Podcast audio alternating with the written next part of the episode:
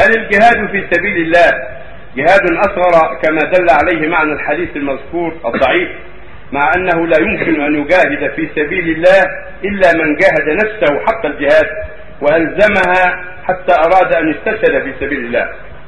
الجهاد في سبيل الله هو الجهاد الأكبر كما تقدم والجهاد الأكبر ولذا أنكر العلماء هذا الحديث وقالوا إنه يقتضي أن الجهاد في سبيله هو الجهاد الأصغر وهذا خطأ فإن بذل النفوس وبذل الأموال في جهاد الأعداء ودعوتهم إلى الإسلام وإنقاذهم من ظلمات الجهل والكفر هذا أمر عظيم فوق ما يتصوره الناس. فلهذا صار الجهاد في سبيل الله الذي في بذل النفوس وبذل الأموال ومغادرة البلدان والغربة عن الأوطان والأولاد والنساء. هذا الجهاد هو الجهاد الأعظم.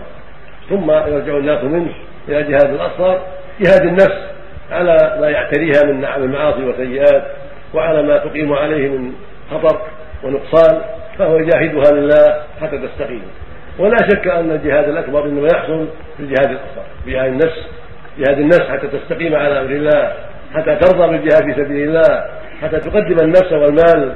هذا هذا هو شأن المؤمن يجاهد نفسه ويصبر على جهاد الكفار لما يعلم في ذلك من الخير العظيم. وقد ثبت عن رسول الله صلى الله عليه وسلم فيما رواه البخاري وغيره أنه قال ما من أحد يموت له خير عند الله يتمنى أن يرجع إلى إلى إلى إلى حياة الدنيا إلى إلى الشهيد في سبيل الله. إلا الشهيد فإنه يتمنى أن يرجع إلى الدنيا فيقتل عشر مرات. لما يرى من فضل الشهادة في سبيل الله عز وجل. والنبي سيقول إني إني أود أن أقتل في سبيل الله ثم أحيا ثم أقتل ثم أحيا ثم أقتل عليه الصلاة والسلام.